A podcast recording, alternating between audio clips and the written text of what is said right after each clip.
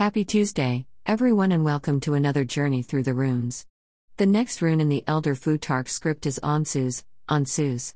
The keywords for this rune are communication, wisdom, divine power, or a message. The meaning of Ansuz is mouth, and it is the rune of communication in all its forms, but chiefly verbal communications, whether it involves writing, speaking, or even singing. This sounds like the patron rune for authors. When drawing this rune in a reading, it can indicate messages, advice, or new information may be coming from external sources, or you may need to pay closer attention to the messages coming from your higher self. The rune also refers to wisdom and knowledge. On occasion, this rune appears to suggest an apprenticeship to a new trade or refers to an aspect of life or situation that you may never have encountered before.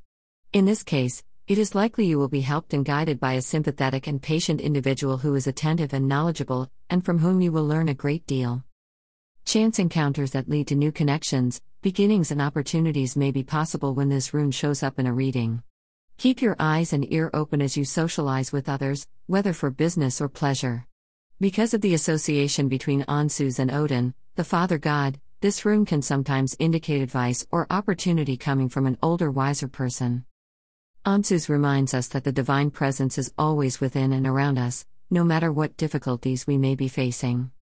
Ansuz is the rune associated with the birthdate between August 13th and August 29th.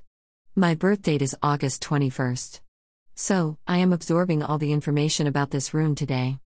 Thank you for stopping by, and as always, I hope you are enjoying our journey through the runes.